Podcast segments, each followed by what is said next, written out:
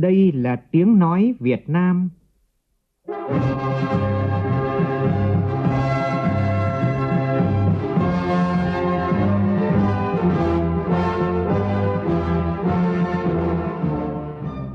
là tiếng nói Việt Nam, phát thanh từ Hà Nội, thủ đô nước Cộng hòa xã hội chủ nghĩa Việt Nam.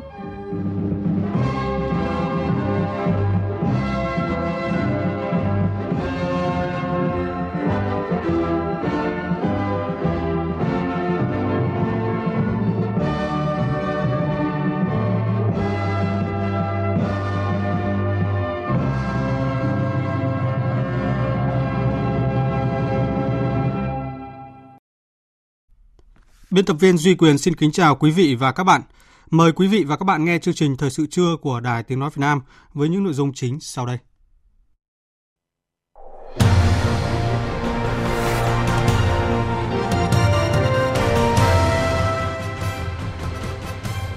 Thủ tướng Nguyễn Xuân Phúc dự hội nghị xúc tiến đầu tư tại tỉnh Kiên Giang năm 2019. Chỉ số giá tiêu dùng CPI tháng 7 năm nay tăng nhẹ so với tháng trước đó. Thí sinh Malaysia giành giải nhất cuộc thi tiếng hát ASEAN Cộng 3 do Đài Tiếng Nói Việt Nam tổ phối hợp với Ủy ban Nhân dân tỉnh Quảng Ninh tổ chức. Đường dây đánh bạc xuyên quốc gia bị phát hiện tại Hải Phòng, số tiền giao dịch lên tới 10.000 tỷ đồng. Trong phần tin thế giới, Iran tuyên bố đã làm giàu 24 tấn urani. Các quan chức ngoại giao Anh, Pháp, Đức, Nga và Trung Quốc đã có cuộc họp khẩn với Thứ trưởng Bộ Ngoại giao Iran tại Áo nhằm cứu vãn thỏa thuận hạt nhân Iran. Thế giới rúng động trước việc phiến quân Boko Haram thảm sát 65 thường dân trong một đám tang tại Nigeria.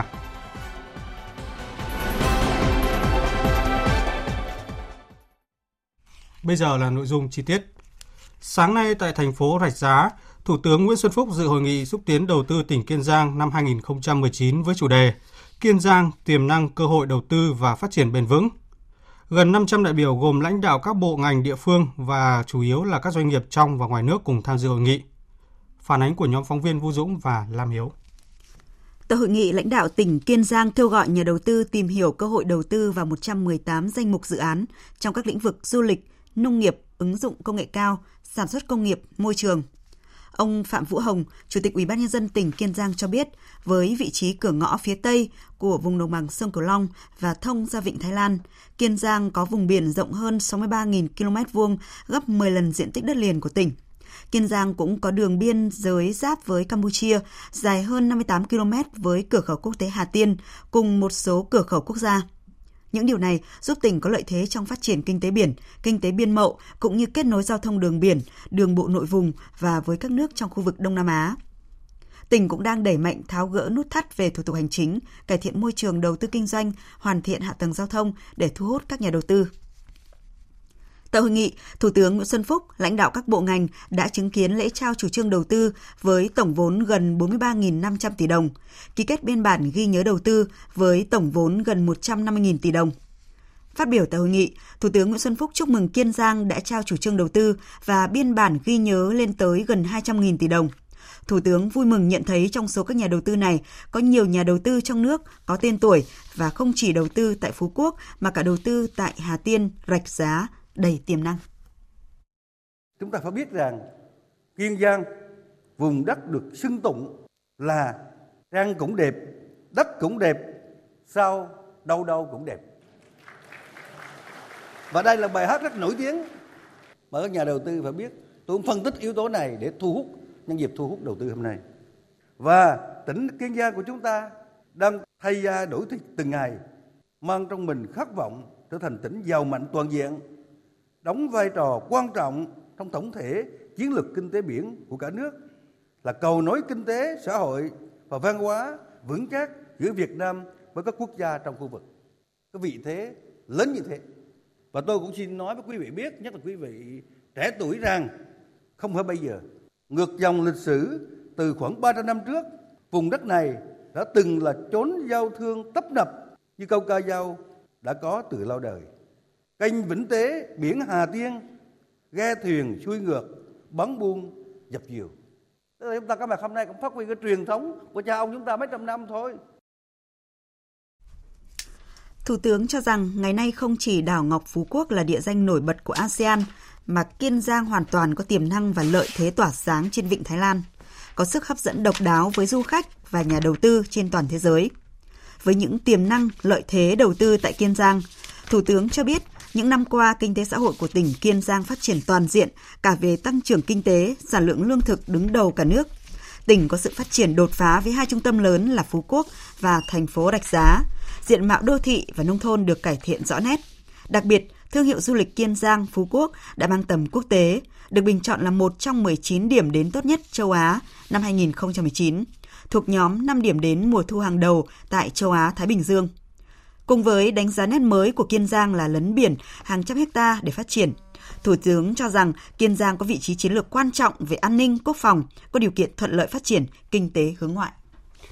Trong khuôn khổ dự hội nghị xúc tiến đầu tư tại tỉnh Kiên Giang, sáng nay Thủ tướng Nguyễn Xuân Phúc, lãnh đạo các bộ ngành chứng kiến lễ công bố mở 6 đường bay mới đi và đến Phú Quốc của hãng hàng không Vietjet. Theo đó, Vietjet có kế hoạch khai thác hai đường bay nội địa mới, kết nối các điểm đến du lịch đầu tư hấp dẫn là Phú Quốc, Đà Nẵng, Phú Quốc, Vân Đồn với tần suất 7 chuyến khứ hồi một tuần, từ cuối năm nay và giữa năm sau. Hai đường bay quốc tế mới là Phú Quốc Thành Đô Trung Quốc, Phú Quốc Trùng Khánh Trung Quốc sẽ được khai thác 3 chuyến khứ hồi mỗi tuần từ cuối năm nay.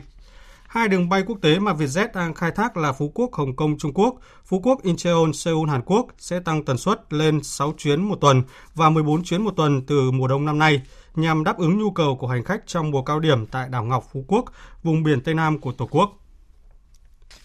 Sáng nay tại Hà Nội diễn ra hội nghị sơ kết giao ước thi đua 6 tháng đầu năm 2019 của cụm thi đua 5 thành phố trực thuộc Trung ương là thành phố Hồ Chí Minh, Đà Nẵng, Hải Phòng, Cần Thơ và Hà Nội. Dự hội nghị có Bí thư Trung ương Đảng, Chủ tịch Ủy ban Trung ương Mặt trận Tổ quốc Việt Nam Trần Thanh Mẫn. Tin của phóng viên Huy Nam. 6 tháng đầu năm nay, thành phố trực thuộc Trung ương đã ban hành kế hoạch hành động tập trung triển khai các nhiệm vụ trọng tâm về phát triển kinh tế xã hội, như là các giải pháp tháo gỡ khó khăn cho doanh nghiệp, cải cách thủ tục hành chính, tập trung cải thiện môi trường đầu tư kinh doanh. Mỗi thành phố đều lựa chọn chủ đề cho năm nay để triển khai sâu rộng trong toàn thành phố, cùng với các phong trào thi đua yêu nước của chính phủ. Với quyết tâm hoàn thành vượt mức các chỉ tiêu kinh tế xã hội năm 2019 và bước đầu đạt kết quả tích cực, Thành phố Hồ Chí Minh là năm đột phá cải cách hành chính và thực hiện nghị quyết 54 của Quốc hội. Thành phố Đà Nẵng năm chủ đề tiếp tục đẩy mạnh thu hút đầu tư. Thành phố Hà Nội với chủ đề nâng cao hiệu lực, hiệu quả hoạt động của hệ thống chính trị. Các thành phố trực thuộc Trung ương cũng chú trọng công tác tuyên truyền, phát hiện, bồi dưỡng, nhân rộng gương người tốt, việc tốt, các điển hình tiên tiến và nhân tố mới. Ông Lê Quang Mạnh, Chủ tịch Ủy ban Nhân dân thành phố Cần Thơ cho biết. Năm thành phố trong 6 tháng đầu năm đã thực hiện được những cái kết quả hết sức là quan trọng. Đồng thời thì cái phong trào thi đua của năm thành phố trong 6 tháng đầu năm thì cũng đã có rất nhiều những cái đổi mới sáng tạo với nhiều hình thức đa dạng và thiết thực, bám sát tình hình thực tế, yêu cầu phát triển của từng địa phương. Đây là một trong những yếu tố đóng góp quan trọng trong kết quả thành tựu của 6 tháng đầu năm vừa qua.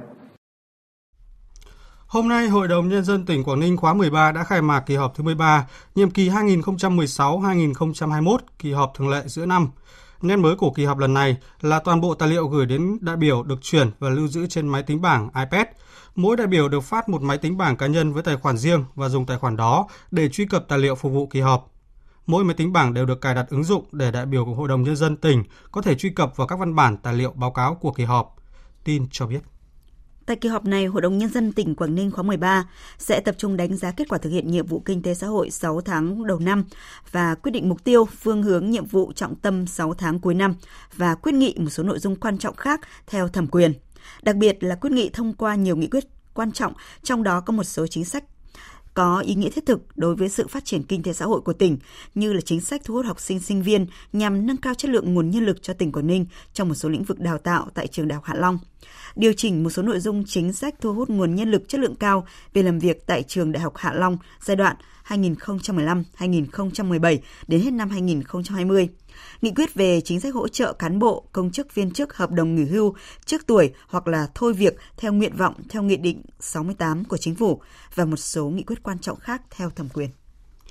Chỉ số giá tiêu dùng CPI tháng 7 năm nay tăng 0,18% so với tháng trước, tăng 2,44% so với cùng kỳ năm trước. Theo số liệu được Tổng cục Thống kê công bố sáng nay, giá một số nguyên liệu đầu vào có xu hướng tăng trở lại.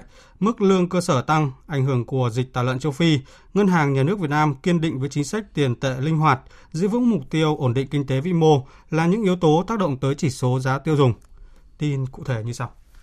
Tổng cục Thống kê chỉ ra so với tháng trước, trong 11 nhóm hàng hóa và dịch vụ tiêu dùng chính có 9 nhóm hàng tăng giá. Nhóm hàng hóa và dịch vụ khác có mức tăng cao nhất. Tiếp theo là hàng ăn và dịch vụ ăn uống, giáo dục, văn hóa, giải trí và du lịch tăng. Có hai nhóm hàng giảm giá gồm giao thông, nhà ở, điện nước và vật liệu xây dựng. Bình quân 7 tháng qua, lạm phát chung có mức tăng cao hơn lạm phát cơ bản. Điều này phản ánh biến động giá chủ yếu do việc tăng giá lương thực thực phẩm, giá xăng dầu, giá dịch vụ y tế và giáo dục. Lạm phát cơ bản 7 tháng của năm nay so với cùng kỳ ở mức 1,89%, phản ánh chính sách tiền tệ vẫn đang điều hành ổn định. Giá giường bệnh điều trị theo yêu cầu có thể lên tới 4 triệu đồng một ngày. Ông Nguyễn Nam Liên, vụ trưởng vụ kế hoạch tài chính Bộ Y tế cho biết, cơ quan này đang giả soát lại lần cuối trước khi chính thức ban hành quy định về tiêu chuẩn và giá dịch vụ khám chữa bệnh theo yêu cầu trong bệnh viện công. Tin cụ thể như sau. Đây là lần đầu tiên Bộ Y tế ban hành quy định này để đảm bảo giá dịch vụ khám chữa bệnh theo yêu cầu trong bệnh viện công đúng với chất lượng cung cấp. Mặt bằng giá được ban hành có tham khảo các bệnh viện tư và cả giá quốc tế, từ đó đưa ra giá trần. Các bệnh viện có thể tự ban hành giá nhưng mà không được vượt giá trần do Bộ Y tế quy định. Cụ thể, với bệnh viện hạng đặc biệt và hạng 1, tiền khám bệnh không quá 500.000 đồng một lần khám. Bệnh viện hạng 2 không quá 400.000 đồng một lần khám. Giá dừng dịch vụ theo yêu cầu tối đa có thể lên đến 4 triệu đồng một ngày.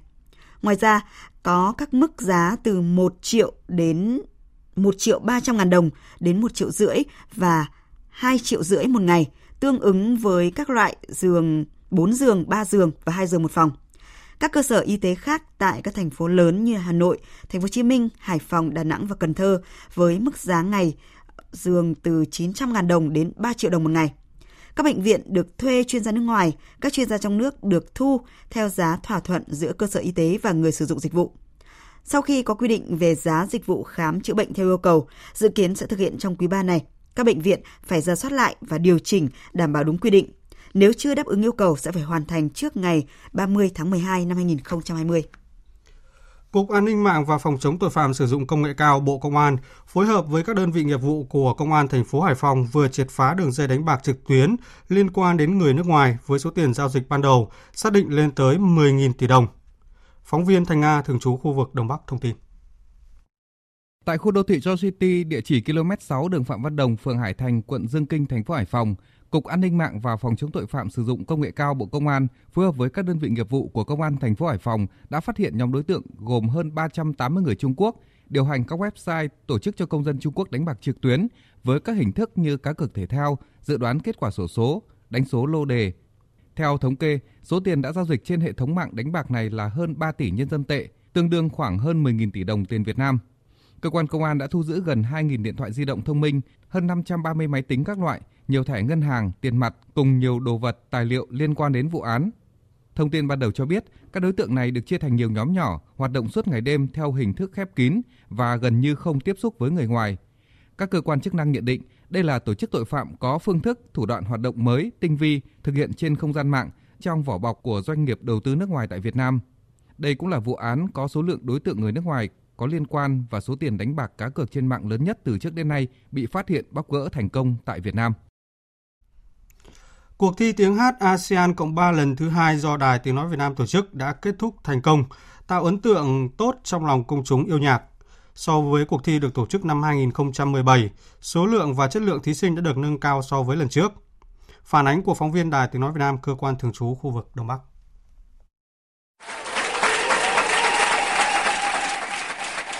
Khán đài 1.000 chỗ của Cung quy hoạch hội trợ và triển lãm tỉnh Quảng Ninh không còn một chỗ trống và những tràng vỗ tay không dứt dành cho các thí sinh. Sân khấu cuộc thi tiếng hát ASEAN Cộng 3 đã thực sự bùng cháy trong cả đêm bán kết và chung kết. Các bạn ở các nước hát rất là hay. Mặc dù là bất đồng ngôn ngữ, chúng tôi cũng không hiểu tiếng Anh lắm, nhưng mà rất là hài lòng về biểu diễn của các bạn. Tôi cảm nhận là thấy là mái nhà ASEAN rất là đoàn kết và thân thiện. Các thí sinh hát rất là hay. Đài Tiếng Nói Việt Nam tổ chức cái cuộc thi này tôi thấy rất ấn tượng. Chương trình tổ chức 2 năm một lần mà như thế này là tổ chức tuyệt vời, rất là bài bản, quy mô. Lần đầu tiên thì tôi xem cuộc thi với tầm cỡ thế này ạ, thì tôi thấy rất là hào hứng và vui ạ. Các anh chị hát rất là hay, truyền cảm hứng ạ. Hy vọng là mùa sau ờ, sẽ có nhiều anh chị đến tham gia. Theo đánh giá của ban giám khảo, cuộc thi tiếng hát ASEAN Cộng 3 năm nay không chỉ có số lượng thí sinh đông hơn, chất lượng hơn, mà các tiết mục dự thi cũng được chuẩn bị kỹ càng và công phu hơn. Và thật khó khăn để lựa chọn 10 thí sinh xuất sắc vào vòng chung kết. Nghệ sĩ ưu tú Thanh Lam, thành viên ban giám khảo cuộc thi cho biết. Một cái tín hiệu đáng mừng là ASEAN chúng ta cũng có cái giọng hát rất là hay, không kém gì châu Âu. Các bạn đều có một cái tầm giọng rất là mạnh, đều là khoe giọng tất cả những nghệ sĩ trẻ khi được tham gia những cuộc thi như này bản thân rất là thú vị bởi vì được học được lắng nghe nhau được xem là ASEAN chúng ta mỗi một cái đất nước ấy, phát triển âm nhạc như thế nào. Đây là một cuộc thi rất là đáng khích lệ đáng được công chúng biết đến nhiều hơn nữa. Trong những ngày ở thành phố Hạ Long, tỉnh Quảng Ninh, các thí sinh dự cuộc thi tiếng hát ASEAN Cộng 3 còn rất hào hứng tham gia các hoạt động tập thể, trải nghiệm và quảng bá du lịch trên Vịnh Hạ Long, tham quan bảo tàng tỉnh Quảng Ninh, giao lưu và chia sẻ kinh nghiệm trong lĩnh vực nghệ thuật. Tôi đã biết đến cuộc thi này từ năm 2017, nhưng đến lần thứ hai này mới có cơ hội được tham gia. Đây là dịp để các ca sĩ ASEAN gặp gỡ nhau, chia sẻ kinh nghiệm, giao lưu văn hóa với nhau. Cuộc thi là dịp để các ca sĩ trẻ trong cộng đồng ASEAN giao lưu, chia sẻ trách nhiệm đối với âm nhạc, với đất nước mình, vì tình hữu nghị trong khu vực. Cuộc thi đã cho tôi rất nhiều thứ, những lời nhận xét chuyên môn sâu sắc, kinh nghiệm biểu diễn, tình bạn, sự mở mang văn hóa, những cơ hội trong tương lai. Tôi rất xúc động với khâu tổ chức của VOV và sự tiếp đón nồng nhiệt của khán giả Việt Nam. Đến với cuộc thi tiếng hát ASEAN Cộng 3, các thí sinh đã vượt qua sự cách ngăn về ngôn ngữ để cùng chạm vào trái tim của công chúng yêu nhạc, cùng kết nối tâm hồn tình cảm của những con người thuộc các nền văn hóa khác nhau. Ngoài phần thi bán kết và chung kết của các thí sinh, cuộc thi tiếng hát ASEAN Cộng 3 năm 2019 còn có sự tham gia biểu diễn của các ca sĩ khách mời Nhật Bản, Hàn Quốc và Trung Quốc, trở thành một hoạt động chính trị ngoại giao quan trọng, giúp thắt chặt hơn nữa tình đoàn kết, hữu nghị giữa các quốc gia ASEAN. Ông Nguyễn Thế Kỳ, Tổng Giám đốc Đài Tiếng Nói Việt Nam khẳng định. Cuộc thi tiếng hát ASEAN Cộng 3 do Đài Tiếng Nói Việt Nam tổ chức định kỳ 2 năm một lần. Đây là sân chơi, là cơ hội để các nghệ sĩ, ca sĩ gặp gỡ, thể hiện tài năng và tình cảm của mình với đồng nghiệp và với công chúng yêu âm nhạc. Sự kiện âm nhạc lớn này là một trong những hoạt động của Việt Nam chào mừng kỷ niệm 52 năm ngày thành lập Hiệp hội các quốc gia Đông Nam Á ASEAN mùng 8 tháng 8 1967, mùng 8 tháng 8 2019. Các màn biểu diễn cùng các hoạt động của thí sinh trong cuộc thi tiếng hát ASEAN Cộng 3 lần thứ hai không chỉ để lại ấn tượng khó phai đối với người yêu nhạc trong nước, mà còn nhận được sự quan tâm của người dân các quốc gia trong khu vực. Thông qua các kênh truyền thông, mạng xã hội hay các trang fanpage của các thí sinh, những đại sứ văn hóa tại cuộc thi. Ngài Paul Vicen, đại biện lâm thời Đại sứ quán Philippines tại Việt Nam cho biết. Music makes Âm nhạc mang con người lại gần với nhau hơn. Vì vậy, việc Việt Nam tổ chức cuộc thi này góp phần tăng cường quan hệ hợp tác giữa các nước trong khu vực. Chúng ta đến gần với nhau hơn, mang đến cho công chúng những nét văn hóa đặc sắc của mỗi quốc gia, góp phần quảng bá hòa bình và sự hợp tác của mỗi đất nước. Cuộc thi tiếng hát ASEAN Cộng 3 lần thứ hai do Đài Tiếng Nói Việt Nam tổ chức đã thành công rực rỡ, để lại ấn tượng khó quên trong lòng công chúng yêu nhạc Cuộc thi cũng là dấu ấn đậm nét trong hoạt động giao lưu văn hóa giữa các nước ASEAN và các đối tác chiến lược, góp phần vun đắp tình hữu nghị đoàn kết của các quốc gia trong khu vực, tạo dựng một cộng đồng ASEAN vững mạnh, hợp tác cùng phát triển.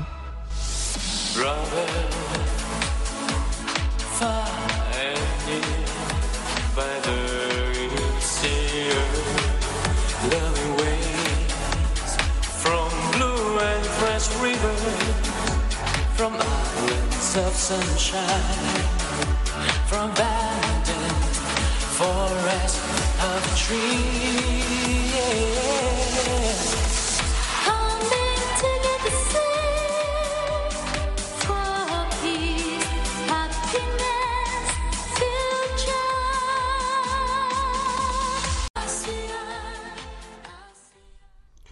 Quý vị và các bạn đang nghe chương trình Thời sự trưa của Đài, Đài Tiếng Nói Việt Nam. Tiếp theo chương trình, biên tập viên Phương Anh chuyển đến quý vị một số thông tin về thời tiết đáng chú ý.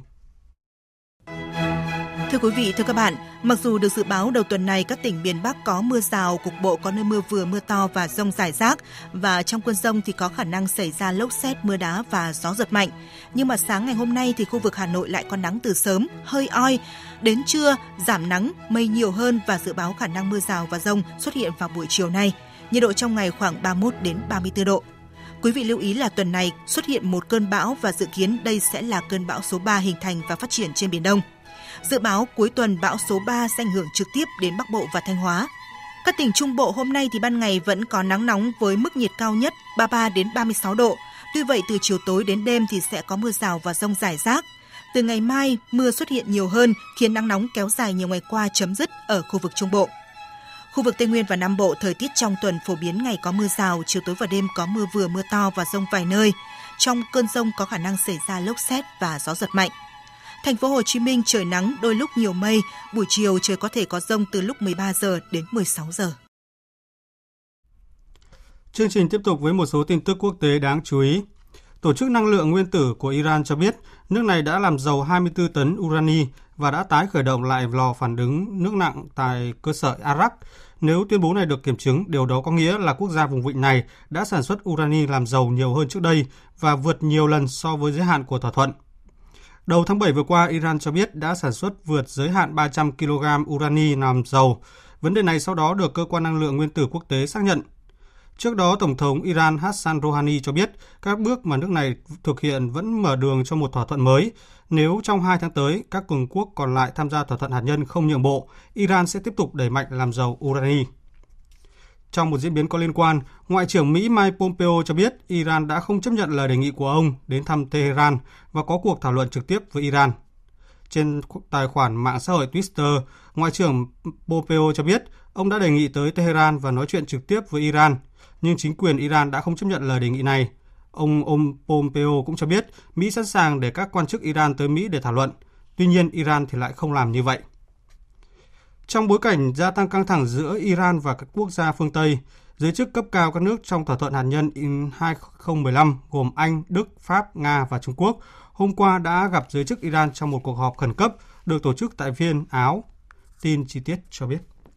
Cuộc gặp cấp thứ trưởng này nhằm mục đích cứu vãn thỏa thuận hạt nhân lịch sử ký kết giữa Iran và P5 cộng 1 được tổ chức trong bối cảnh dấy lên mối quan ngại liên quan tới sự tồn tại của thỏa thuận hạt nhân lịch sử – kể từ khi Iran hồi đầu tháng này đã nâng mức độ làm dầu urani vượt quá giới hạn mà thỏa thuận này đặt ra.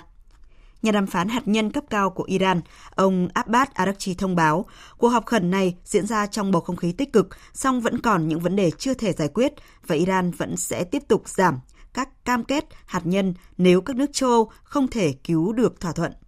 Vị quan chức này đồng thời tiết lộ ý định tiếp tục dàn xếp một cuộc họp cấp bộ trưởng về vấn đề hạt nhân. Cũng tại cuộc họp khẩn này, đại diện của Iran và Anh đã trao đổi về các cáo buộc liên quan tới việc bắt giữ các tàu chở dầu. Trong khi đó, chính phủ Anh hôm qua đã điều tàu khu trục thứ hai tới vùng vịnh trong bối cảnh leo thang căng thẳng với Iran, đặc biệt sau các vụ bắt giữ tàu dầu trả đũa lẫn nhau giữa hai bên. Như vậy, cộng với việc đề xuất thành lập một liên minh hải quan do châu Âu dẫn đầu, hộ tống các tàu chở dầu tại vùng vịnh, Động thái mới này của Anh đang khiến tình hình tại vùng vịnh tiếp tục căng thẳng. Biên tập Anh, tập viên Anh Tuấn tổng hợp thông tin. Tàu chiến thứ hai của Anh là tàu khu trục loại 45 HMS Duncan đã đến vịnh Brexit để tháp tùng các tàu dầu của nước này di chuyển qua khu vực. Trước đó, Anh chỉ duy trì duy nhất một tàu chiến là tàu HMS Montreux của Hải quân ở vùng vịnh. Điều này khiến Anh phải đối mặt với nhiều chỉ trích vì không bảo vệ an toàn cho các tàu chở dầu, bị lực lượng vệ binh cách mạng Hồi giáo Iran bắt hồi giữa tháng này. Người phát ngôn chính phủ Iran, ông Ali Zabieh, đã lên tiếng phản ứng trước các hành động của Anh. Chúng tôi nghe thông tin được biết chính phủ Anh đang có ý định phái một hạm đội tàu tới vịnh Persic. Nếu kế hoạch này được thực hiện, thì đây là một thông điệp mang tính thù địch, đầy khiêu khích và sẽ làm gia tăng căng thẳng ở khu vực. Ông Zabieh khẳng định an ninh tại vùng vịnh phải do các nước trong khu vực này gìn giữ. Người phát ngôn chính phủ Iran một lần nữa yêu cầu Anh thả ngay lập tức chiếc tàu chở dầu của nước này. Đề xuất của Anh về việc thành lập Liên minh Hải quân cho đến nay nhận được những phản ứng tích cực từ các nước châu Âu. Pháp mới đây cho biết nước này không sẵn sàng đưa thêm khí tài quân sự đến vùng vịnh, dù sẵn sàng chia sẻ thông tin và điều phối các khí tài hiện có đang được triển khai tại đây. Trong khi đó, quân đội Mỹ tuyên bố đã tiến hành các hoạt động giám sát tại eo biển Hormuz và đang tăng cường các hoạt động giám sát và an ninh trên các tuyến đường thủy chủ chốt tại Trung Đông. Một thông tin khác cũng đã rất đáng chú ý đó là Tổng thống Mỹ Donald Trump xác nhận Giám đốc Tình báo Quốc gia Mỹ Dan Coats sẽ từ chức vào ngày 15 tháng 8 tới và có kế hoạch đề cử hạ nghị sĩ John Redlifer làm người kế nhiệm. Tin cho biết. Trên trang Twitter cá nhân, Tổng thống Mỹ Donald Trump đã cảm ơn những đóng góp của ông Dan Coats cho đất nước, khẳng định sẽ sớm thông báo người nắm giữ cương vị quyền giám đốc cơ quan tình báo quốc gia. Trước đó, hãng tin Reuters dẫn nguồn tin thân cận cho biết, tuần trước ông Denkot đã nói với Tổng thống Donald Trump rằng ông sẽ sớm từ chức. Theo Reuters, ông Denkot được cho cũng đã đưa ra một số kiến nghị về người sẽ kế nhiệm ông. Trong khi đó, ông Redlifer hiện là thành viên Ủy ban Tình báo và Tư pháp Hạ viện Mỹ. Tuy nhiên, hiện chưa rõ về khả năng à, có đề cử ông Redlifer có được Thượng viện Mỹ thông qua hay không. Afghanistan hôm qua đã chính thức khởi động chiến dịch vận động tranh cử tổng thống, dự kiến vào cuối tháng 9 tới, trong bối cảnh Afghanistan đang đối mặt với nhiều thách thức, trong đó có tình hình an ninh trong nước. Nhiều cử tri Afghanistan bày tỏ hy vọng cuộc bầu cử lần này sẽ giúp chấm dứt được tình trạng bạo lực, mang lại hòa bình cho đất nước và người dân. Tổng hợp của biên tập viên Hồng Nhung. Cuộc bầu cử Tổng thống Afghanistan dự kiến diễn ra vào ngày 28 tháng 9 tới là cuộc bầu cử Tổng thống lần thứ tư tại quốc gia Tây Nam Á này, kể từ khi chính quyền Taliban sụp đổ vào cuối năm 2001. Trong một tuyên bố, Ủy ban bầu cử Afghanistan cho biết chiến dịch vận động tranh cử sẽ kết thúc vào ngày 25 tháng 9, tức 48 giờ trước khi bắt đầu bỏ phiếu. Như vậy là các ứng cử viên sẽ còn khoảng 2 tháng để vận động tranh cử nhằm thu hút lá phiếu của cử tri. Tổng thống đương nhiệm Afghanistan, Ashraf Ghani là ứng cử viên đầu tiên đã chính thức khởi động chiến dịch tranh cử trong ngày hôm qua với cam kết thúc đẩy hòa bình và một nền quản trị hành chính tốt nếu đắc cử. Chúng tôi muốn chấm dứt đổ máu ở đất nước này. Tôi muốn chấm dứt đổ máu với các nguyên tắc ổn định và có hệ thống. Ưu tiên thứ hai của tôi khi tiếp tục tranh cử là tái thiết lập vai trò của Afghanistan như một quốc gia nằm ở khu vực trung tâm của châu Á và trung tâm của nền văn minh thế giới. Trong cuộc bầu cử tổng thống năm nay, có 18 ứng cử viên tham gia tranh cử. Trong số các đối thủ của ông Ghani có cựu giám đốc tình báo Ramatullah Nabin và đối thủ Abdullah Abdullah, người từng cạnh tranh với ông Ghani trong cuộc bầu cử tổng thống hồi năm 2014. Cuộc bầu cử tổng thống Afghanistan đã hai lần bị trì hoãn do thiếu sự chuẩn bị và bị phủ bóng đen bởi các vụ bạo lực liên tiếp tại Afghanistan cũng như nỗ lực thúc đẩy hòa bình với Taliban vẫn dậm chân tại chỗ. Đối với nhiều người dân Afghanistan, một nền hòa bình dù mong manh vẫn là cách tốt nhất để mang lại sự ổn định lâu dài cho đất nước và cho phép cộng đồng quốc tế giảm dần sự hiện diện tại đây, một số người dân nói. Cuộc bầu cử này rất quan trọng đối với đất nước chúng tôi. Tuy nhiên, chúng cần được tiến hành một cách minh bạch và không có gian lận cho bầu cử. Mọi người cần phải bỏ phiếu cho một ứng cử viên đáng tin cậy và phục vụ người dân tốt. Họ nên bỏ phiếu cho người có thể mang lại hòa bình và ổn định cho đất nước. Vụ lở đất hôm 23 tháng 7 tại huyện Thủy Thành, tỉnh Quý Châu, miền Tây Nam Trung Quốc đã làm ít nhất 38 người thiệt mạng, vẫn còn 13 người mất tích. Tin của phóng viên Đài Tiếng Nói Việt Nam thường trú tại Trung Quốc. Theo xác nhận của quan chức địa phương, vụ lở đất đã chôn vùi 22 hộ gia đình với tổng cộng 77 người. Tuy nhiên, trong số đó đã liên lạc được với 23 người, 11 người bị thương đang được chữa trị tại bệnh viện. Công tác tìm kiếm người bị nạn vẫn đang được tiếp tục tiến hành. Ông Phùng Sĩ Văn, Giám đốc Sở Quản lý Tình trạng Khẩn cấp tỉnh Quý Châu, cho biết. Hiện công tác tìm kiếm tại hiện trường vẫn đang được thực hiện bằng mọi nguồn lực. Lực lượng cứu hỏa, cảnh sát vũ trang, cứu trợ khẩn cấp và các lực lượng khác vẫn đang giả soát, tìm kiếm một cách khoa học những người mất tích. Vụ lở đất nghiêm trọng này xảy ra hôm 23 tháng 7 và được xác định là do mưa lớn. Chính phủ Trung Quốc quyết định chi 30 triệu nhân dân tệ, tức hơn 4 triệu đô la Mỹ cho các hoạt động tìm kiếm cứu hộ cũng như trợ giúp gia đình các nạn nhân. Hơn 1.500 người đã được huy động để tham gia công tác tìm kiếm cứu nạn. Trong khi đó, theo thông tin sáng sớm nay từ Đài khí tượng Trung ương Trung Quốc, trong hôm nay và ngày mai, nhiều tỉnh thành từ miền Đông Bắc tới Tây Nam nước này sẽ tiếp tục có mưa to, gió lớn và mưa đá.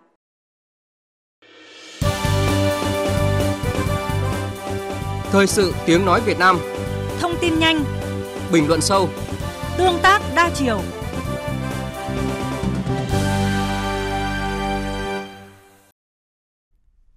Thưa quý vị và các bạn, để xây dựng sân bay Long Thành, tỉnh Đồng Nai phải thu hồi 5.000 hecta đất, ảnh hưởng tới cuộc sống của gần 5.000 hộ dân với 16.000 nhân khẩu. Chính phủ đã giao tỉnh Đồng Nai làm chủ đầu tư dự án thu hồi, bồi thường, hỗ trợ tái định cư sân bay Long Thành thuộc dự án quan trọng quốc gia với mức đầu tư 22.856 tỷ đồng từ nguồn vốn ngân sách nhà nước. Theo kế hoạch, công tác giải phóng mặt bằng giai đoạn 1 sẽ phải hoàn thành trong năm nay, bàn giao cho chủ đầu tư là Tổng công ty Cảng hàng không Việt Nam và dự kiến sẽ khởi công vào cuối năm 2020. Tuy nhiên, việc giải phóng mặt bằng sân bay Long Thành đang dối bời vì cả ngàn chủ đất biệt tâm. Đây là thực tế khi ngành chức năng tỉnh Đồng Nai tiến hành kiểm kê đất đai để làm công tác giải phóng mặt bằng thu hồi đất cho dự án sân bay Long Thành. Trong khi đó, tâm lý người dân trong phạm vi dự án vẫn chưa hết băn khoăn lo lắng, dù ngày di rời khu tái định cư đã cận kề. Phóng viên Xuân Lượng thường trú tại thành phố Hồ Chí Minh đề cập vấn đề này trong mục tiêu điểm ngay sau đây. Để kịp tiến độ khởi công vào đầu năm 2020, công tác kiểm kê đất đai của dự án thu hồi đất bồi thường hỗ trợ và tái định cư dự án cảng hàng không quốc tế Long Thành đã sớm được triển khai. Thế nhưng, việc kiểm kê mới chỉ bắt đầu thì đã phát sinh nhiều vấn đề có thể ảnh hưởng đến tiến độ của dự án. Giai đoạn 1 của dự án thu hồi đất bồi thường hỗ trợ và tái định cư sân bay Long Thành có quy mô 1.165 ha đất, trong đó khoảng 1.000 ha do Tổng công ty Cao su Đồng Nai quản lý, còn lại đất của các hộ gia đình cá nhân khoảng 165 ha với 455 hộ. Vừa qua, Ủy ban nhân dân huyện Long Thành đã tiến hành đo đạc kiểm đếm đối với các hộ có đất bị thu hồi, nhưng chỉ kiểm đếm được 276 hộ, còn 179 hộ chưa được kiểm đếm. Lý do là chủ hộ không đến, đi vắng, sai thông báo thu hồi đất do thông tin địa chính không khớp với giấy tờ đất đai, giấy tờ về nhân thân như chứng minh nhân dân, hộ khẩu do các hộ dân cung cấp. Chủ sử dụng không xác định được danh thửa đất, không xác định được chủ sử dụng đất, mua bán cho tặng bằng giấy tay, vân vân. Đất vắng chủ nên việc đo đạc kiểm đếm gặp khó khăn. Đây là hậu quả của việc dự án sân bay Long Thành treo suốt hàng chục năm, nhưng việc mua bán sang nhượng tách thửa đất thì bị cấm hoàn toàn. Nhiều người đã không thể chờ đợi ngày nhận tiền đền bù nên đã bỏ đi nơi ở mới, bán đất bằng giấy tay hoặc tìm cách lách luật bán dưới hình thức ủy quyền. Ông Hoàng Hữu Minh, Phó Chủ tịch Ủy ban nhân dân xã Bình Sơn, huyện Long Thành cho biết. Trong có những trường hợp là mình ta mua mua bán bằng giấy tay, theo quy định thì không được chuyển nhượng. Thì anh em khi mà đi khảo sát, đi đo đạc thì ta phải muốn kiếm cái chủ chính cho nên gây khó khăn. Chưa có văn bản nào hướng dẫn cái đó, cho nên phải có cái văn bản hướng dẫn là người mà mua thực tế ta đợi ở trên miếng đất đó thì người ta có được hưởng không? Theo Trung tâm Phát triển Quỹ đất huyện Long Thành, tính chung toàn dự án sân bay sẽ có khoảng 5.200 trường hợp thuộc diện thu hồi đất. Nhưng qua giả soát hồ sơ thì chỉ có gần 2.800 trường hợp là có địa chỉ, hơn 1.000 trường hợp địa chỉ không rõ ràng và số đất vắng chủ có thể lên đến khoảng 1.500 trường hợp. Trên trục đường DT769 dẫn vào vùng lõi dự án sân bay, hai khu vực rừng cao su đang được đốn hạ. Đây là hai khu tái định cư, mỗi khu có diện tích khoảng 282 ha sẽ là nơi ở mới của những gia đình nhường đất làm sân bay. Đất sạch đã có, cơ quan chức năng đang khẩn trương để có thể khởi công hai khu tái định cư này ngay trong năm 2019. Nhưng với người dân phải di rời thì vẫn chưa hình dung được cuộc sống ở khu tái định cư sẽ như thế nào. Vợ chồng ông Võ Minh Tâm, 65 tuổi, ấp Suối Chầu 1, xã Bình Sơn, có ba người con trai, đều đã lập gia đình, sinh con đẻ cái. Hơn 3 hecta đất canh tác vợ chồng ông khai phá trước đây, lẽ ra đã được chia đều cho ba người con để xây dựng cuộc sống riêng. Nhưng vướng dự án sân bay, hơn chục năm nay, ông Tâm chỉ có thể tách hộ khẩu cho các con, còn chia đất cho từng người thì không được phép. Ông Tâm biết, theo chủ trương thì khi di rời, ông sẽ được đền bù, được bố trí nơi ở mới trong khu tái định cư. Nhưng ba gia đình nhỏ của ba người con sẽ không được cấp suất tái định cư chính mà chỉ được suất phụ, đồng nghĩa với việc phải đóng thêm tiền. Như như tôi không tách được thì chắc chắn sẽ đóng hạ tầng cơ sở. Như vậy mình rất là thiệt thòi lo chứ. Tại vì mình uh, mất quyền lợi quá nhiều. Mình không tách được, nếu mình tách được thì nó đỡ. Cái số tiền hạ tầng cơ sở thì nó nó sẽ nhẹ hơn. Còn mình không tách được uh, sổ thì chắc chắn nó sẽ sẽ cao hơn. Những trường hợp như gia đình ông Tâm ở Bình Sơn không hiếm. Có thể đây sẽ là một vướng mắc mới cho công tác đền bù bố trí tái định cư. Bởi quỹ đất trong hai khu tái định cư cho dự án sân bay là có hạn trong khi hơn chục năm qua, những gia đình mới như các con ông Tâm là rất nhiều. Thêm vào đó, do chưa có bảng giá đền bù hỗ trợ nên người dân vẫn rất băn khoăn, không biết sẽ nhận được bao nhiêu tiền để lo cho cuộc sống mới, dù ngày di rời đã cận kề. Bà Bùi Thị Lệ Thu, ấp Suối Chầu 1, xã Bình Sơn nói. rồi cái giá đất chẳng hạn như bây giờ tôi 3 hecta mấy đất á thì hàng năm vợ chồng tôi vẫn sống vẫn vẫn lao động vẫn sống bình thường được nhưng mà bây giờ cái giá thì đền như thế nào cho nó không đòi hỏi được bằng của cái người dân tự do bên ngoài rồi.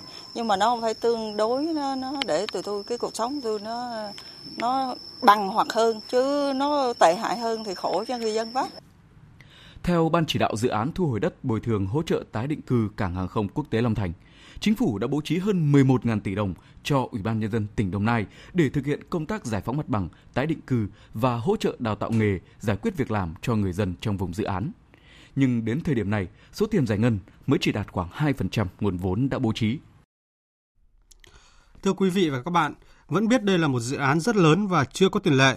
Song nếu các bộ ngành liên quan và chính quyền địa phương không sớm có giải pháp quyết liệt giải quyết những vướng mắc phát sinh, ổn định đời sống tâm lý cho người dân, thì khả năng tiến độ hoàn thành dự án sẽ bị ảnh hưởng là rất lớn.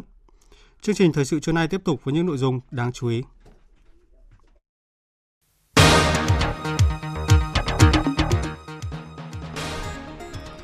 Toàn bộ tàu đánh cá xa bờ tỉnh Quảng Ngãi vẫn chưa lắp đặt thiết bị giám sát hành trình theo khuyến nghị của Ủy ban châu Âu trở thành rào cản trong tháo gỡ thẻ vàng. Dịch sốt xuất huyết bùng phát tại Gia Lai với 4.500 ca mắc và trong tháng 7 này, dự báo vẫn chưa dừng lại. Quan hệ Nhật Bản-Hàn Quốc đang tiếp tục xấu đi khi có thông tin Thủ tướng Nhật Bản từ chối một cuộc gặp song phương với Tổng thống Hàn Quốc trong phiên họp Đại hội đồng Liên Hợp Quốc diễn ra vào tháng 9 tới.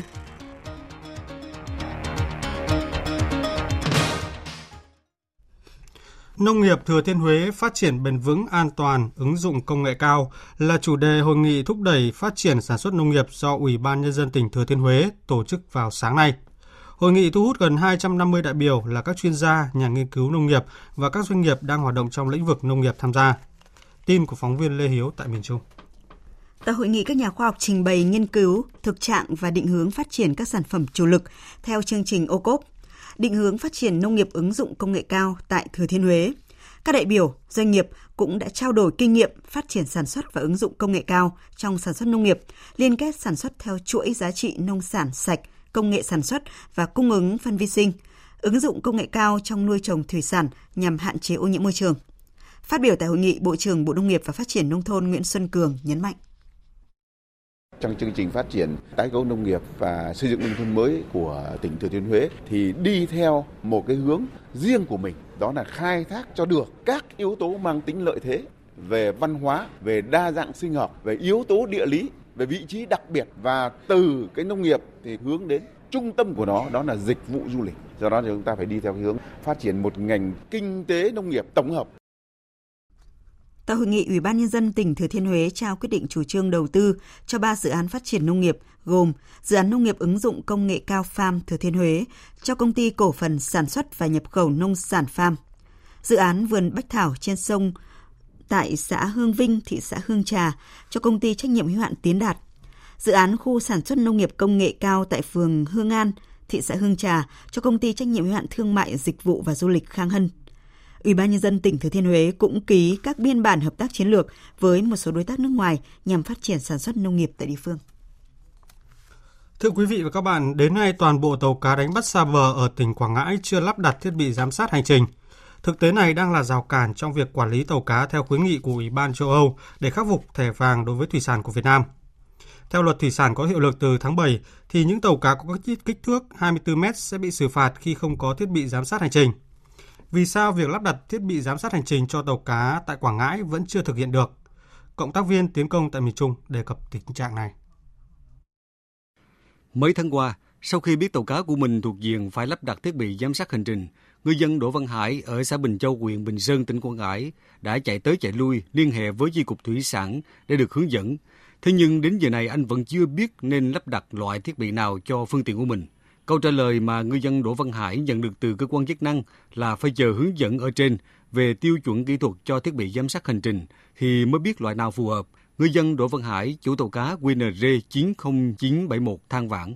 Giờ nhà nước buộc thì mình phải gán thôi chứ là sao? Thì giờ máy chưa có mà làm sao gán? Họp rồi đó là, là nhà nước là yêu cầu là là chờ chờ để bên công ty gì đó nghiên cứu để bên nào lột máy lóc đó là bỏ xuống tàu. Bây giờ là nhà nước ờ, bao giờ quyết định gán thì mình gán thôi chứ mình đâu biết đâu. Không lắp đặt thiết bị giám sát hành trình thì sợ bị xử phạt, còn nếu lắp đặt thiết bị không đạt chuẩn thì tiền mất tật mang. Nỗi khổ này đang đè nặng lên vai 3.300 chủ tàu cá đánh bắt xa bờ ở tỉnh Quảng Ngãi. Chính quyền các địa phương ven biển và nghiệp đoàn nghề cá ở tỉnh Quảng Ngãi cũng đang nóng lòng chờ hướng dẫn. Ông Nguyễn Thanh Hùng, Chủ tịch nghiệp đoàn nghề cá Bình Châu, huyện Bình Sơn, tỉnh Quảng Ngãi cho rằng có cái cơ quan chức năng nó đến giờ này là chưa có cái cái làm việc tôi thấy rằng cái cũng là chậm mà nếu giả sử với cái thời gian nó gần hết mà thúc bà con mà bác thì nó là bắt chậm cho bà con Đại diện Chi cục Thủy sản tỉnh Quảng Ngãi cho hay, địa phương đã liên hệ với nhiều doanh nghiệp để tập huấn hướng dẫn cho ngư dân lắp đặt sử dụng thiết bị giám sát hành trình. Thực tế cũng đã lắp đặt thí điểm thiết bị này trên một vài tàu cá và hoạt động khá tốt. Tuy nhiên cái khó hiện nay là Bộ Nông nghiệp và Phát triển Nông thôn vẫn chưa ban hành tiêu chuẩn kỹ thuật cho loại thiết bị này.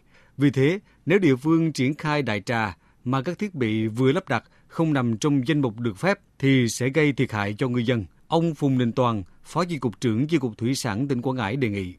Các thiết bị này phải kết nối được với lại phần mềm quản lý của Tổng cục Thủy sản và được chia sẻ với 28 tỉnh thành còn lại. Thì theo tôi được biết, hiện nay là có rất nhiều cái thiết bị giám sát hành trình của các cái hãng. Họ tự lắp đặt xuống các cái tàu cá của ngư dân và tin nhắn họ gửi về và việc giám sát hành trình là tốt, là đạt yêu cầu. Tuy nhiên là có một số thiết bị lại không kết nối được với phần mềm của tổng cục thủy sản, cho nên hiện nay tổng cục thủy sản chưa công bố được cái doanh nghiệp nào và loại thiết bị nào mà đáp ứng các yêu cầu để ngư dân lắp đặt xuống dưới tàu.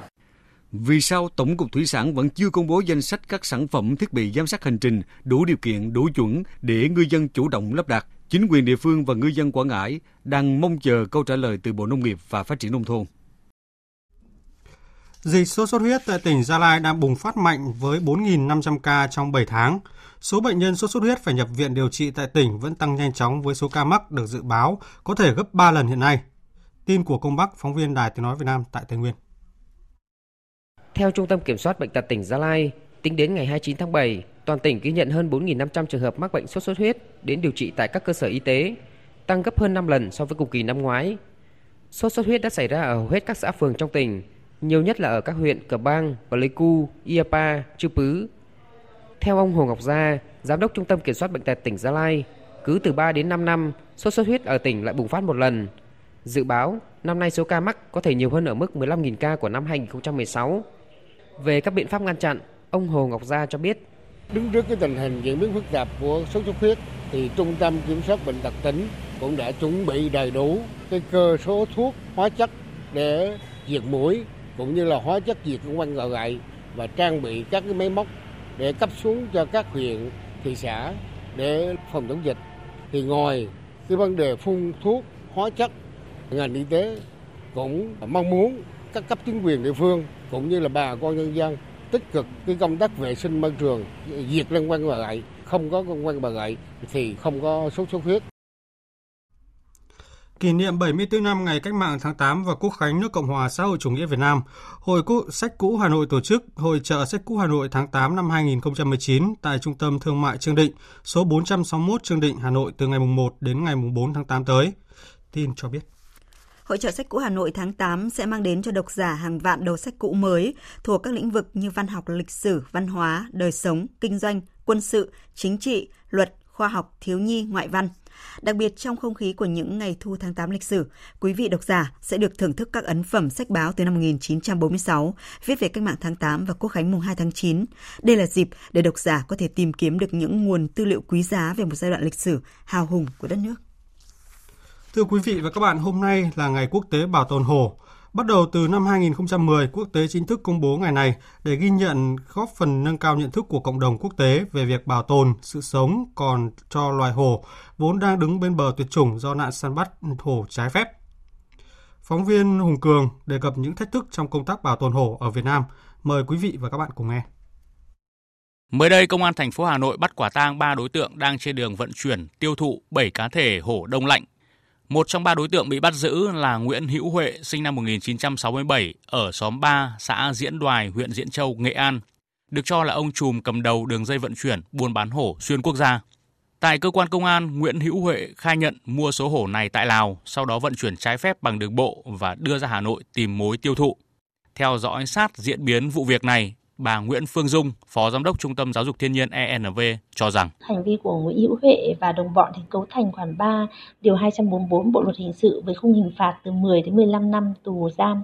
Chính vì vậy mà ENV rất hy vọng các cơ quan tiến hành tố tụng sẽ quyết tâm xử lý nghiêm cái hành vi vi phạm của Huệ và đồng bọn theo đúng quy định của pháp luật ờ, để có ý nghĩa gian đe phòng ngừa tội phạm à, về đặc biệt là trong cái bối cảnh mà cái tình trạng vi phạm về động vật hoang dã đang diễn biến rất là phức tạp ở Việt Nam chúng ta. Những vụ vi phạm tương tự đã diễn ra ngày một nhiều hơn trong thời gian qua. Trong khuôn khổ hội nghị các nước thành viên Công ước về buôn bán quốc tế các loại động thực vật hoang dã nguy cấp vừa diễn ra tại Geneva, Thụy Sĩ, cơ quan điều tra môi trường quốc tế đã công bố báo cáo Running Out of Time, tạm dịch là không còn thời gian, nhằm tập trung sự chú ý của Việt Nam trong công tác đấu tranh với buôn bán động vật hoang dã. Trong đó công bố dựa trên dữ liệu công khai về các vụ bắt giữ từ năm 2006 đến nay, thì Việt Nam có liên quan đến 230 cá thể hổ. Để giảm tình trạng là điểm nóng về buôn bán động vật hoang dã bất hợp pháp, báo cáo này cũng đề ra một số khuyến nghị cho Việt Nam, trong đó tập trung việc tiến hành các cuộc điều tra tiếp theo đối với các vụ bắt giữ động vật hoang dã quy mô lớn để phá vỡ các mạng lưới tội phạm liên quan, truy tố các cá nhân có liên quan đến buôn bán động vật hoang dã một cách quyết liệt hơn. Bên cạnh tình trạng buôn bán hổ trái phép, hoạt động của một số trang trại gây nuôi hổ núp dưới danh nghĩa bảo tồn hổ tại Việt Nam cũng cần siết chặt quản lý, khi mà số liệu hổ nuôi nhốt buôn bán trái phép ngày một tăng, trong khi số lượng hổ ngoài tự nhiên của Việt Nam thì ngày càng giảm mạnh, hiện chỉ còn dưới 5 cá thể và được đánh giá là loài có nguy cơ tuyệt chủng cao. Cùng với các biện pháp quản lý của pháp luật, nhân ngày bảo tồn hổ quốc tế tại Việt Nam, các tổ chức bảo tồn và những người yêu động vật cũng kêu gọi người dân nói không với các sản phẩm từ hổ đừng để hổ nối gót tê giác Java từng tuyệt chủng tại Việt Nam, trong đó nhấn mạnh vai trò của những bạn trẻ, những chủ nhân của tương lai.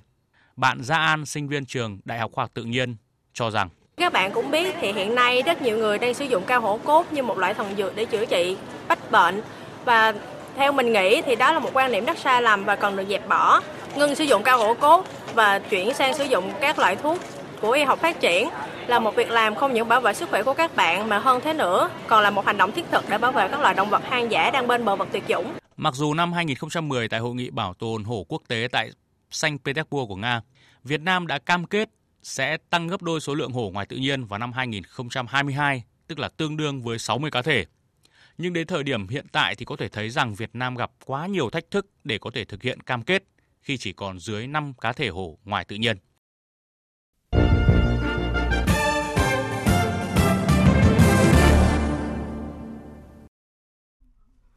Quan hệ Nhật Bản và Hàn Quốc đang tiếp tục xấu đi khi có thông tin Thủ tướng Nhật Bản Abe Shinzo khả năng sẽ từ chối một cuộc gặp song phương với Tổng thống Hàn Quốc Moon Jae-in trong phiên họp Đại hội đồng Liên Hợp Quốc diễn ra vào tháng 9 tới.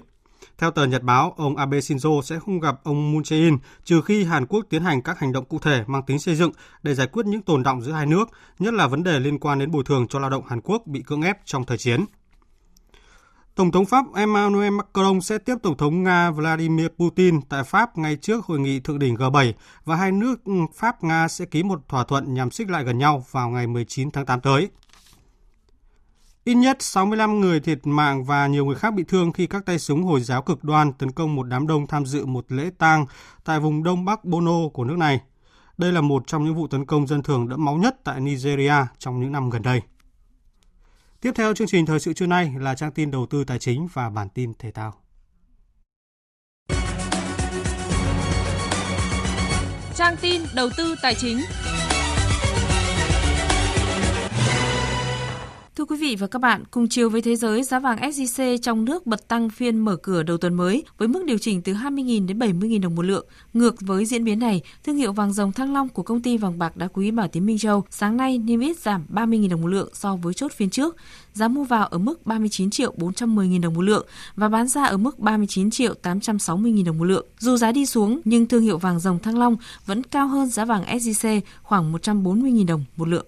Trên thị trường ngoại tệ, Ngân hàng Nhà nước công bố tỷ giá trung tâm của đồng Việt Nam với đô la Mỹ áp dụng cho ngày hôm nay ở mức 23.085 đồng đổi 1 đô la, tăng 6 đồng 1 đô la so với phiên trước. Từ đầu năm đến nay, hầu như tuần nào thị trường cũng có thông tin về các đợt phát hành trái phiếu doanh nghiệp mới. Điều đáng quan tâm là đa phần trái phiếu doanh nghiệp trên thị trường không có tài sản đảm bảo, không được ngân hàng bảo lãnh, nên nếu rủi ro xảy ra, nhà đầu tư sẽ trắng tay. Trước thực tế này, Phó Thủ tướng Vương Đình Huệ vừa yêu cầu Bộ Tài chính, Ủy ban Chứng khoán, Nhà nước và Ngân hàng Nhà nước ra soát, báo cáo tình hình trái phiếu doanh nghiệp để xem xét các dấu hiệu bất thường trong bối cảnh nhiều doanh nghiệp phát hành trái phiếu riêng lẻ với lãi suất cao. Nếu có bất thường, thiếu an toàn, thiếu minh bạch phải chấn chỉnh kịp thời. Bước vào phiên giao dịch đầu tuần, một số mã blue chip đã giao dịch khởi sắc trở lại, giúp thị trường đảo chiều hồi phục sắc xanh sau phiên điều chỉnh cuối tuần qua. Kết thúc phiên giao dịch sáng nay, VN Index đạt 989,59 điểm, HNX Index đạt 105,22 điểm. Thưa quý vị và các bạn, tuần qua VN Index vượt qua ngưỡng 980 điểm, tiếp cận khu vực kháng cự mạnh 995 đến 1.000 điểm. Tháng 7 gần kết thúc với những diễn biến khá tích cực khi chỉ số này ghi nhận tăng 4%. Tâm lý giao dịch của thị trường trong tuần mới cũng là tháng mới với nhiều điều chỉnh mới ra sao? Về nội dung này, phóng viên Đài Tiếng Nói Việt Nam có cuộc trao đổi với chuyên gia chứng khoán Lê Ngọc Nam, Phó trưởng phòng nghiên cứu tư vấn đầu tư công ty chứng khoán Tân Việt. Mời quý vị và các bạn cùng theo dõi. Thưa ông, tuần mới này thì với góc nhìn chuyên gia chứng khoán thì theo ông, nhóm cổ phiếu ngân hàng, thủy sản, dệt may, bất động sản công nghiệp sẽ tiếp tục nổi sóng hay là cái dòng tiền sẽ dịch chuyển sang nhóm cổ phiếu khác? Thời gian vừa qua, thị trường có giai đoạn tăng điểm tương đối là tốt. VN Index từ 940 điểm hiện tại đang giao dịch ở mức xung quanh 1.000 điểm. Chúng ta cũng đang chứng kiến khá là nhiều các doanh nghiệp và công bố kết quả kinh doanh quý 2. Các nhóm ngành như là ngân hàng, thủy sản, dệt may hay là bất động sản khu công nghiệp đang là nhóm nhà đầu tư chú ý tới chúng ta cũng thấy rằng kết quả kinh doanh hay là giá cổ phiếu cũng khá là phân hóa ở các cái nhóm cổ phiếu và một số các nhóm cổ phiếu đã tăng giá thì đang có cái dấu hiệu điều chỉnh nhất định khi vn index tiến sát xung quanh 1.000 điểm. Thưa ông, hàng loạt ngân hàng đã công bố báo cáo tài chính bán niên với kết quả kinh doanh tích cực, nhưng giá nhóm cổ phiếu này đã bắt đầu chững lại, trong khi một số cổ phiếu blue chip khác lại tiếp tục tạo đỉnh Vậy liệu nhóm ngân hàng có trở lại dẫn dắt thị trường hay là sẽ được thay thế bằng cái nhóm cổ phiếu khác thưa ông? Và hiện tại thì à, vn index đang tiếp cận ngưỡng xung quanh 1.000 điểm có nghĩa rằng là đang ở vùng kháng cự xung quanh mức điểm cao nhất ở từ tháng 1 năm 2019 chúng tôi thấy rằng chúng ta cần phải theo dõi ngành ngân hàng một vài cổ phiếu có kết quả kinh doanh tốt tuy nhiên cũng cần phải theo dõi một hai quý nữa để thấy được sức bật của các doanh nghiệp đó Thưa ông, trạng thái giao dịch của thị trường đang cho thấy là tâm lý giới đầu tư đang khá vững trước cái bức tranh lợi nhuận không mấy lạc quan. Vậy trong ngắn hạn thì nhà đầu tư nên chọn chiến lược giao dịch nào? Tôi cho rằng hoàn toàn trong ngắn hạn thị trường có thể sẽ đạt được những mốc cao mới. Tuy vậy thì cái mức điểm mà chúng ta kỳ vọng như là 1.200 thì cũng khó có thể đạt được trong cái giai đoạn sắp tới. Tuy nhiên về mặt tổng thể thì thanh khoản và điểm số cũng sẽ cải thiện hơn trong thời gian sắp tới. Chiến lược hiện tại thì tôi vẫn nghĩ rằng đối với một hai tuần thì có lẽ là thị trường cũng sẽ có những cái phiên điều chỉnh do chúng ta đang chạm cái ngưỡng kháng cự. Tuy nhiên thì trong khoảng thời gian 1 đến 2 tháng tới thì có thể là thị trường vẫn sẽ giao dịch tốt hơn so với giai đoạn tháng 3, tháng 4, tháng 5. Vâng, xin trân trọng cảm ơn ông ạ.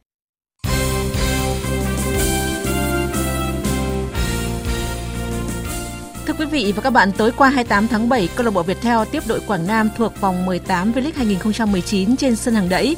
Sau 90 phút thi đấu, hai đội rời sân với mỗi bên một điểm. Sự có mặt của huấn luyện viên Park Hang-seo cùng đông đảo khán giả có mặt trên sân hàng đẫy đã góp phần giúp tinh thần thi đấu của các cầu thủ lên cao. Viettel chơi lần lướt hơn trong hiệp 1 và cũng dẫn trước một bàn trong hiệp đấu này với pha lập công của tiền đạo Bruno ở phút 24. Sang hiệp 2, huấn luyện viên Vũ Hồng Việt thực hiện một số sự điều chỉnh. Lối chơi của Quảng Nam trở nên khởi sắc hơn và họ có bàn gỡ hòa 1-1 ở phút thứ 78 với pha lập công của tiền đạo Rodrigo Diaz. Pha làm bàn của cầu thủ người Brazil cũng là kết quả cuối cùng của trận đấu này. Trao đổi với phóng viên trong phòng họp báo sau trận đấu, huấn luyện viên Nguyễn Hải Biên của Viettel đánh giá. Kết quả 1-1 thực ra hôm nay cũng phản ánh đúng trận đấu thôi. Chúng tôi gặp đội Quảng Nam thì ra cũng rất là khó khăn. Rõ ràng các bạn biết là sau khi chúng tôi có bàn thắng thì cái sức ép của đội Quảng Nam lên đội bóng của chúng tôi cũng rất là nhiều. Và rõ ràng đây là những cái thời điểm bộc lộ những cái mà kinh nghiệm còn non của các vận động viên trẻ của chúng tôi. Thì đương nhiên là cái này cũng có cái thời gian để cho các em nó trưởng thành dần đến qua từng trận đấu. Với trận hòa này, Quảng Nam được 19 điểm, vẫn đứng áp chót bảng xếp hạng, một vị trí chứa đựng nhiều rủi ro và huấn luyện viên Vũ Hồng Việt khẳng định. Hiện tại thì ờ, đối với đội chúng tôi thì cứ một trận đấu là có như một trận chung kết. Vì chúng tôi hiện tại ở trên bảng xếp hạng vẫn đứng ở vị, vị trí áp chót à, do vậy là những trận đấu tiếp theo của chúng tôi là một trận chung kết mà chúng tôi cần phải phải có điểm và chúng tôi mới thoát khỏi cái vị trí hiện tại. Vậy sau 18 vòng đấu câu lạc bộ Thành phố Hồ Chí Minh tiếp tục dẫn đầu bảng xếp hạng với 35 điểm có 34 điểm Hà Nội xếp thứ hai. Hai vị trí cuối rơi vào Quảng Nam 19 điểm và Khánh Hòa 14 điểm. Xin chuyển sang những tin đáng chú ý khác. Tại giải bóng rổ chuyên nghiệp Việt Nam hôm qua 28 tháng 7, hai đội Cần Thơ Catfish và Sài Gòn Heat đã mang đến cho người xem một trận đấu đầy hấp dẫn. Trung cuộc Cần Thơ Catfish đánh bại Sài Gòn Heat với điểm số 90-77. Với trận thua này, Sài Gòn Heat đối diện với áp lực từ chính Cần Thơ Catfish và Thành phố Hồ Chí Minh City Wings khi cả ba đội cùng có 7 chiến thắng khiến cho cuộc đua với 11 trận còn lại sẽ vô cùng nóng bỏng.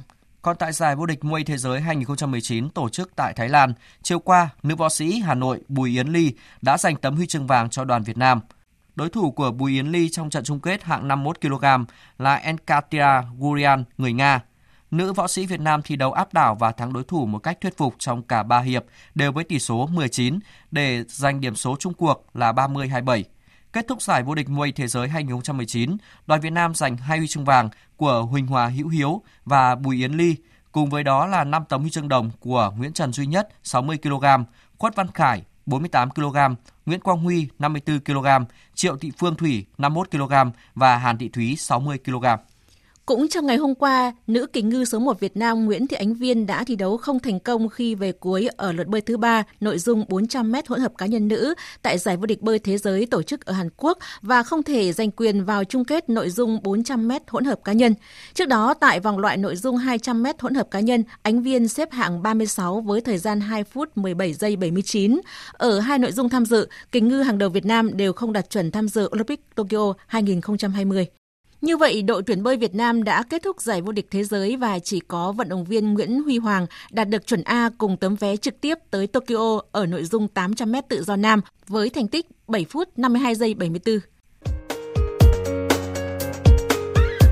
Dự báo thời tiết Phía Tây Bắc Bộ có mưa rào và rông vài nơi, chiều tối có mưa rào và rông rải rác, đêm có mưa mưa vừa, có nơi mưa to và rông gió nhẹ, nhiệt độ từ 24 đến 34 độ.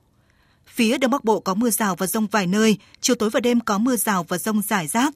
Riêng vùng núi đêm có mưa mưa vừa, có nơi mưa to và rông, gió Đông Nam cấp 2, cấp 3, nhiệt độ từ 25 đến 34 độ. Các tỉnh từ Thanh Hóa đến Thừa Thiên Huế chiều nắng nóng, chiều tối có mưa rào và rông rải rác, đêm có mưa rào và rông vài nơi, gió Tây Nam cấp 2, cấp 3, nhiệt độ từ 25 đến 37 độ. Các tỉnh ven biển từ Đà Nẵng đến Bình Thuận, chiều nắng, chiều tối có mưa rào và rông rải rác, đêm có mưa rào và rông vài nơi, gió Tây Nam cấp 2, cấp 3, nhiệt độ từ 25 đến 35 độ. Tây Nguyên có mưa rào và rông vài nơi, chiều tối và đêm có mưa rào và rải rác có rông, gió Tây Nam cấp 2, cấp 3, nhiệt độ từ 20 đến 29 độ. Nam Bộ chiều nắng, chiều tối có mưa rào rải rác và có rông, đêm có mưa rào và rông vài nơi, gió Tây Nam cấp 2, cấp 3, nhiệt độ từ 23 đến 34 độ. Khu vực Hà Nội có mưa rào và rông vài nơi, chiều tối có mưa rào và rông rải rác, gió Đông Nam cấp 2, cấp 3, nhiệt độ từ 26 đến 35 độ. Dự báo thời tiết biển, Bắc Vịnh Bắc Bộ có mưa rào và rông vài nơi, từ đêm nay có mưa rào và rông rải rác, tầm nhìn xa trên 10 km, giảm xuống từ 4 đến 10 km trong mưa, gió Đông Nam cấp 3, cấp 4. Vùng biển từ Quảng Trị đến Quảng Ngãi có mưa rào và rông vài nơi. Từ đêm nay có mưa rào và rông rải rác, tầm nhìn xa trên 10 km, giảm xuống từ 4 đến 10 km trong mưa, gió nhẹ. Vùng biển từ Bình Định đến Ninh Thuận có mưa rào và rông rải rác, tầm nhìn xa trên 10 km, giảm xuống từ 4 đến 10 km trong mưa, gió Tây Nam cấp 4, cấp 5. Vùng biển từ Bình Thuận đến Cà Mau có mưa rào rải rác và có nơi có rông, tầm nhìn xa trên 10 km, giảm xuống từ 4 đến 10 km trong mưa, gió Tây Nam cấp 5 có lúc cấp 6, giật cấp 8, trong cơn rông có khả năng xảy ra lốc xoáy. Vùng biển từ Cà Mau đến Kiên Giang bao gồm cả Phú Quốc có mưa rào rải rác và có nơi có rông, tầm nhìn xa trên 10 km, giảm xuống từ 4 đến 10 km trong mưa, gió Tây Nam cấp 3, cấp 4. Trong cơn rông có khả năng xảy ra lốc xoáy và gió giật mạnh. Khu vực Bắc Biển Đông có mưa rào và rông rải rác, tầm nhìn xa trên 10 km, giảm xuống từ 4 đến 10 km trong mưa. Phía Bắc gió Đông Nam cấp 3, cấp 4, phía Nam gió Tây Nam cấp 4, cấp 5. Riêng vùng biển có gió mạnh cấp 6, trong cơn rông có khả năng xảy ra lốc xoáy và gió giật mạnh. Khu vực Nam Biển Đông có mưa rào và rông rải rác, tầm nhìn xa trên 10 km, giảm xuống từ 4 đến 10 km trong mưa, gió Tây Nam cấp 5, từ ngày mai có lúc cấp 6, giật cấp 8. Trong cơn rông có khả năng xảy ra lốc xoáy và gió giật mạnh. Khu vực quần đảo Hoàng Sa thuộc thành phố Đà Nẵng có mưa rào và rông rải rác, tầm nhìn xa trên 10 km, giảm xuống từ 4 đến 10 km trong mưa, gió đông nam cấp 3, cấp 4. Khu vực quần đảo Trường Sa thuộc tỉnh Khánh Hòa có mưa rào và rông rải rác, tầm nhìn xa trên 10 km, giảm xuống từ 4 đến 10 km trong mưa, gió Tây Nam cấp 5. Trong cơn rông có khả năng xảy ra lốc xoáy và gió giật mạnh. Vịnh Thái Lan có mưa rào và rông rải rác, tầm nhìn xa trên 10 km, giảm xuống từ 4 đến 10 km trong mưa, gió Tây đến Tây Nam cấp 4. Thông tin về thời tiết vừa rồi cũng đã kết thúc chương trình thời sự trưa nay của Đài Tiếng Nói Việt Nam. Chương trình do biên tập viên Duy Quyền, Nguyễn Cường, Thu Hòa, Nguyễn Hằng biên soạn và thực hiện cùng sự tham gia của kỹ thuật viên Đoàn Thanh. Chịu trách nhiệm nội dung Nguyễn Mạnh Thắng. Cảm ơn quý vị đã quan tâm lắng nghe. Kính chào và hẹn gặp lại.